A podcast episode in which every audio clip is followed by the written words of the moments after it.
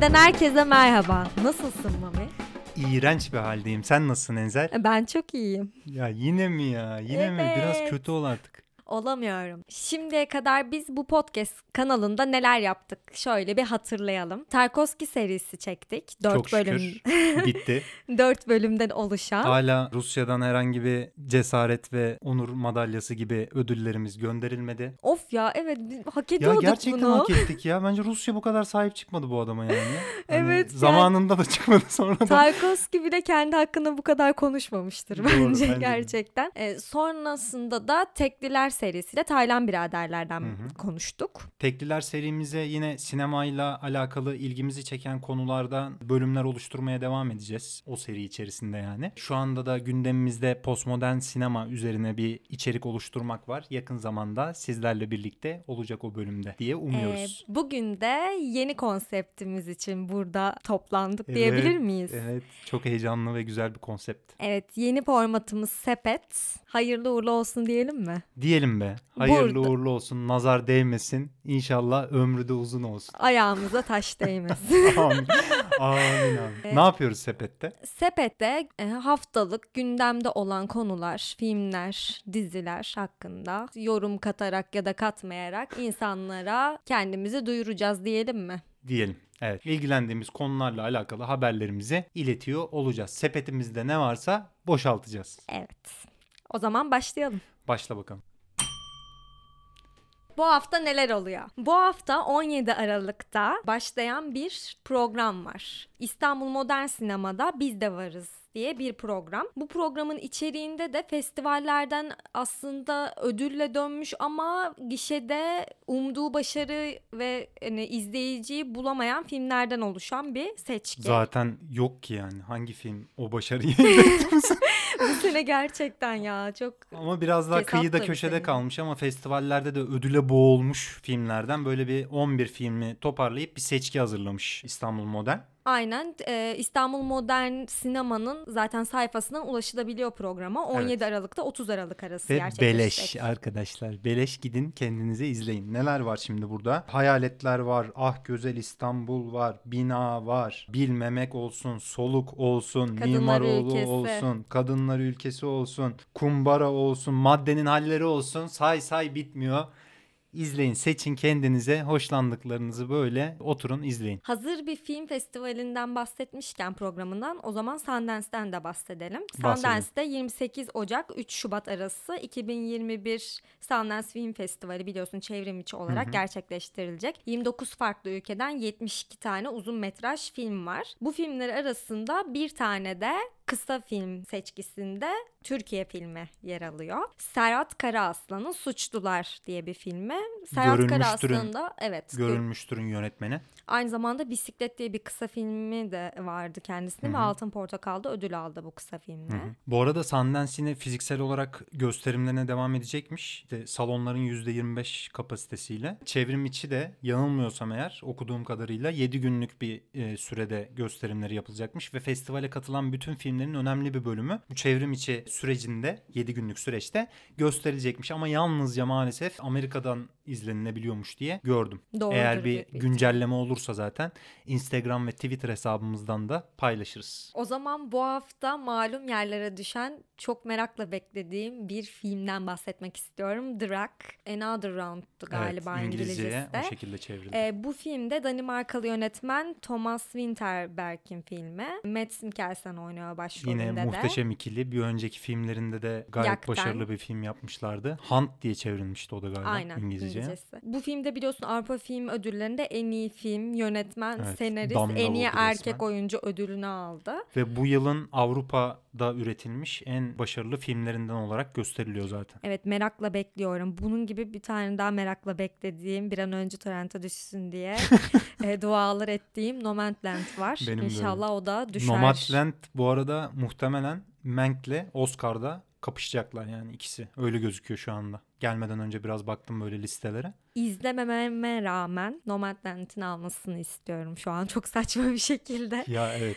Hani bir Filmin hakikaten fotoğrafları böyle çok güzel bir çekiciliği var. evet, resmi afişi de zaten posteri de Yayınlandı. yayınlandı. Muhteşem ya. Bayıldım sade. Çok güzel bir iş Nomadland'e en iyi filmi versinler. David Fincher'a da Yurttaş Kane'e verilmeyen ödüllerin böyle bir Birkaçını. şeyini hani kefaletini öder gibi en iyi yönetmen ödülü versinler geçsinler bence. Öyle anlaşalım. O zaman geçiyoruz gündemden haberlere.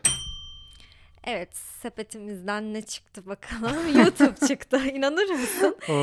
YouTube Türkiye'de temsilcilik açacağını açıkladı bu hafta. çok şükür buradan bütün YouTube yöneticilerine, Google kardeşimize sevgilerimizi iletiyoruz. Netflix Türkiye'de galiba birkaç hafta önce Türkiye'de bir temsilcilik açacağını yayınlamıştı. Aynen öyle. Yani YouTube'da şöyle dedi. iki kere para cezasına çarptırıldılar temsilcileri olmadığı için. Biliyorsun Türkiye işte yeni bir yasa yayınladı bu konuyla ilgili. Şu anda diğer sosyal medya mecralarının ne olup biteceği de belli değil. Hani onlar da açacaklar herhalde yani. Çünkü Türkiye önemli bir pazar onlar için de. Ee, YouTube için de öyle hakikaten. Benim bildiğim 2020'nin sonuna kadar açmaları gerekiyor hatta. Hı hı.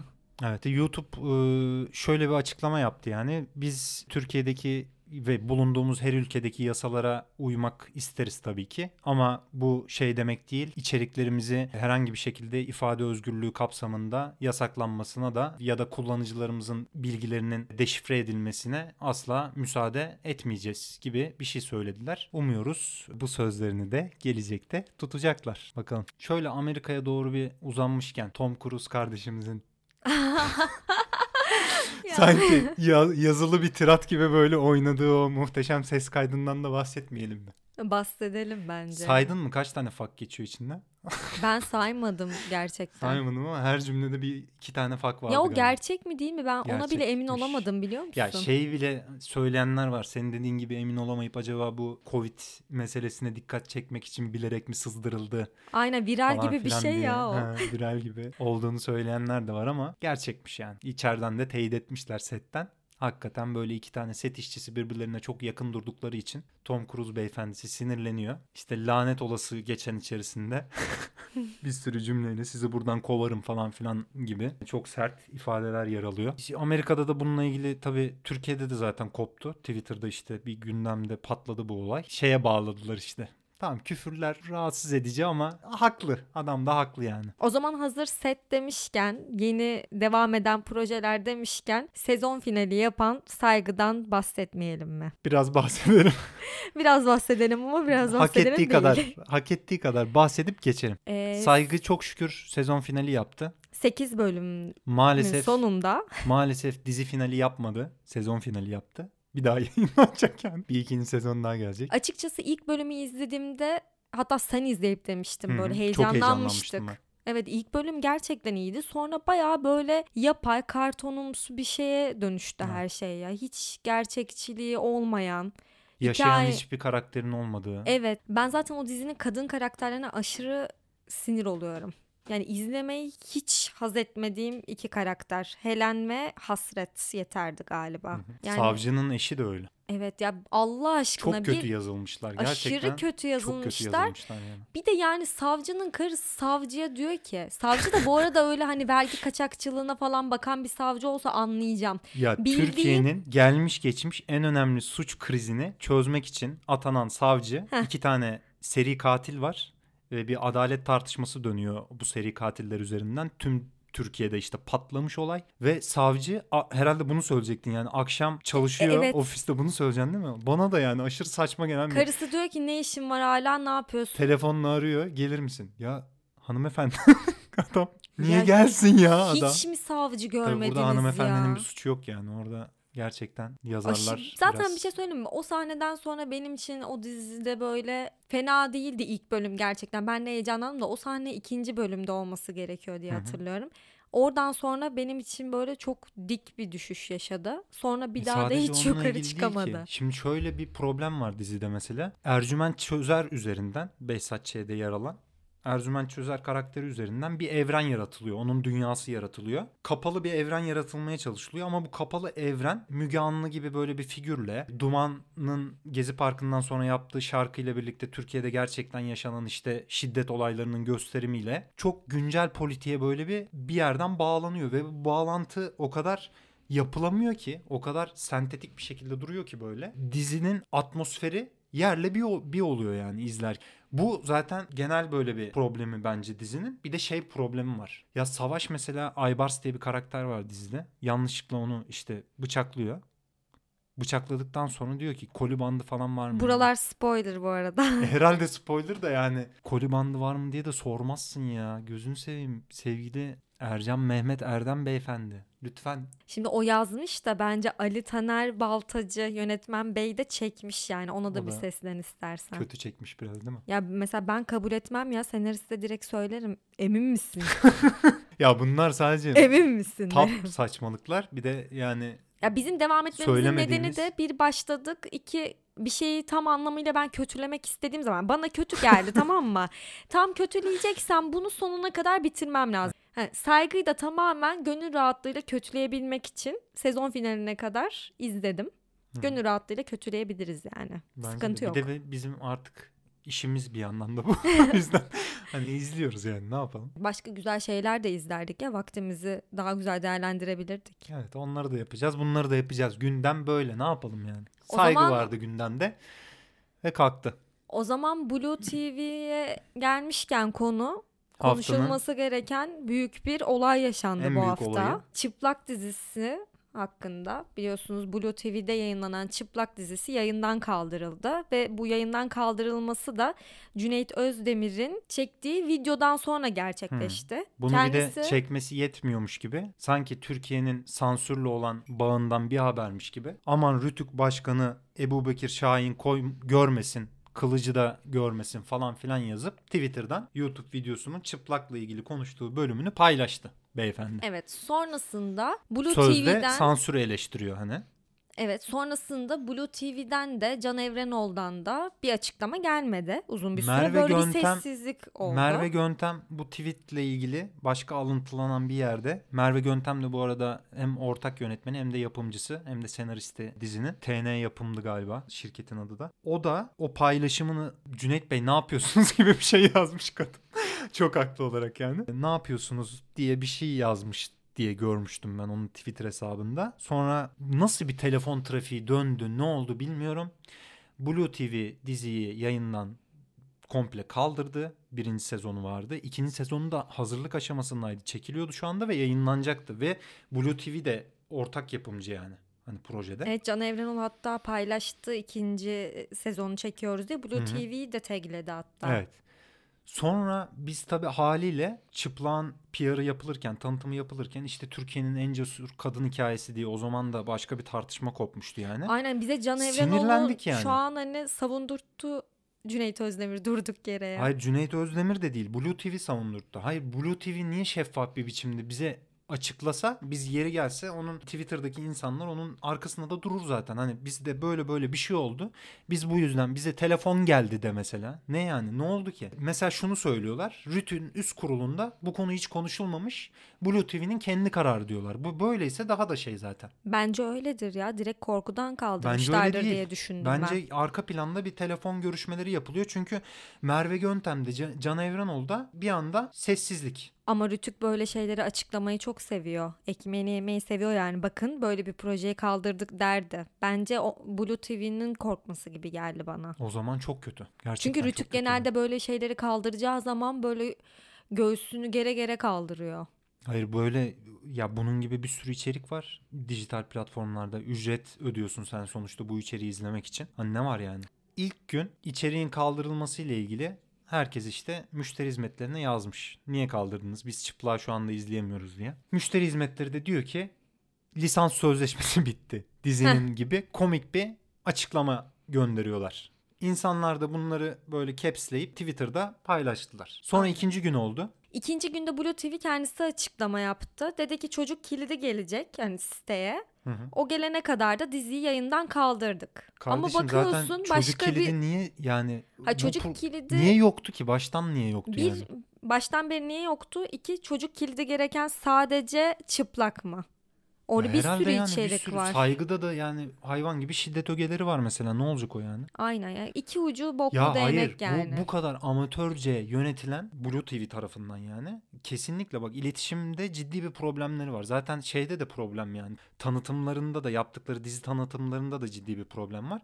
Hatta en son hafta sonu işte geçtiğimiz iki hafta önce galiba bir hafta sonunda Blue TV içeriklerini ücretsiz karantina süredin, süresinde herkese yayınlayacak evet dediler. ya o rezalet. Sonra altyapıları kaldırmadı. Ya bunları hesaplayamıyor musunuz yani? Ücret ödeyen kullanıcılar da içerik izleyememeye başladılar. Çöktü yani bildiğin.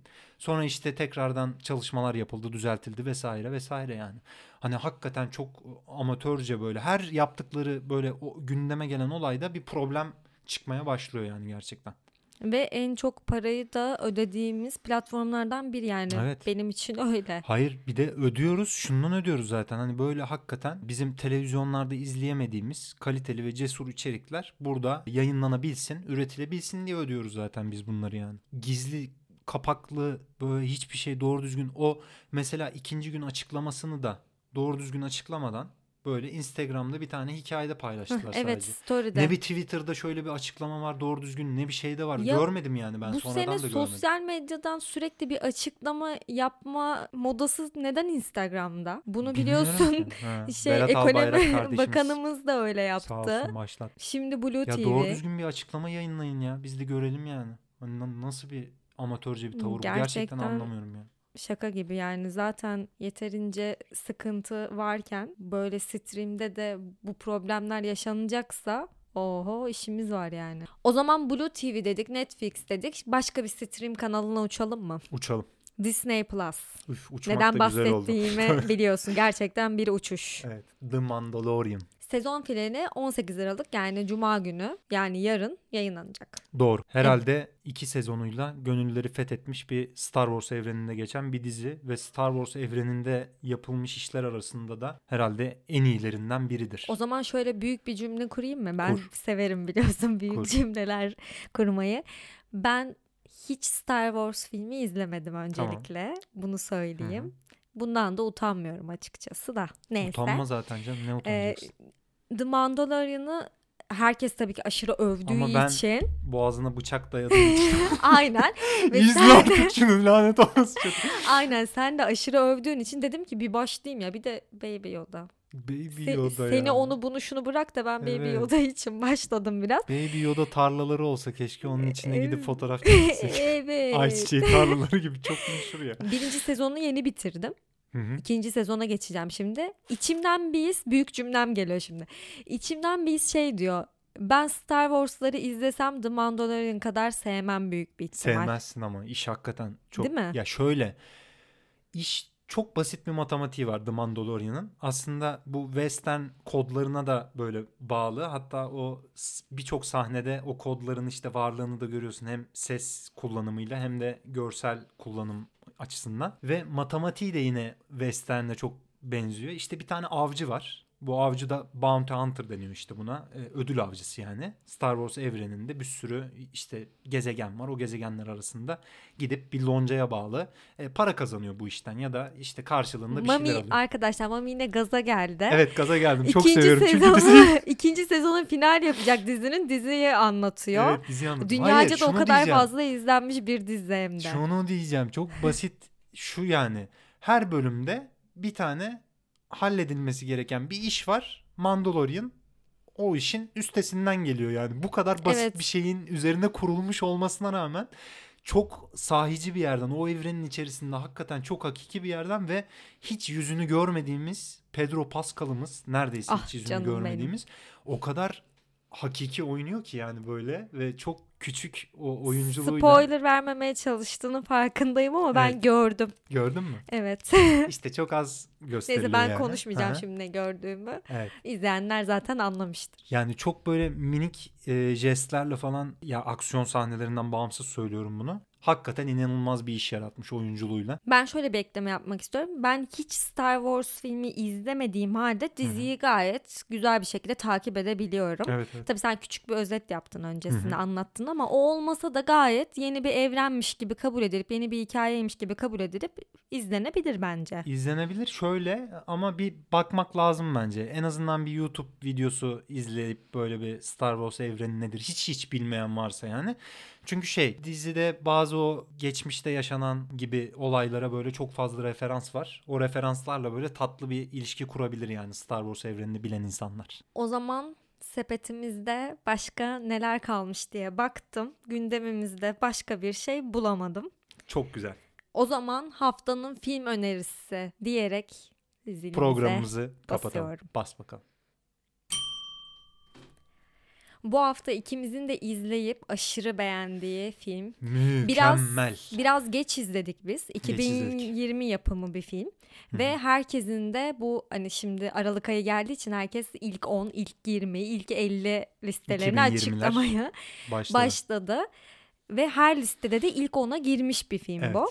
Never, rarely, sometimes, always şeklinde bütün zaman zarflarını içerisinde barındıran Ama çok güzel bir yerinde geçiyor filmin Çok güzel. gerçekten o. Filmin yönetmeni Eliza Hittman. Film 17 yaşında hamile kalan bir kadının hikayesi. Kürtaj yaptırmak istiyor ve bunun için kuzeniyle birlikte bir yol, yolculuğa çıkıyorlar. New York'a gidiyorlar. Ee, Pennsylvania'dan galiba. O da eyaletler arasındaki işte hukuktan hı. dolayı hani kanun Kürtaj kanunlarıyla alakalı olarak New York'a gitmek durumunda kalıyorlar. Çok sade bir şekilde ya çok klişe bunlar da yani. Gerçekten sadece böyle hani bu Bergman'ın şey sözü var ya sinematografi insan yüzüdür diye. Sanki bu cümleden böyle referans alınıp böyle çok büyük büyük mekanlarla uğraşmayan, oynattığı o genç karakterlerin yüzlerini böyle onların hareketlerine odaklanan, kadın durumunu çok böyle sade bir yerden anlatan çok hakiki bir film olmuş hakikaten. bence açıp izleyin Özellikle filmi. New York'a gittikten sonra kuzeniyle yaşadıkları olaylar gerçekten bıraktığı hisler mükemmel. Evet umarım herkes de keyif, söktü keyifle izler umarım herkes. diyelim ve Sepet'in ikinci bölümünde görüşmek üzere. Görüşürüz.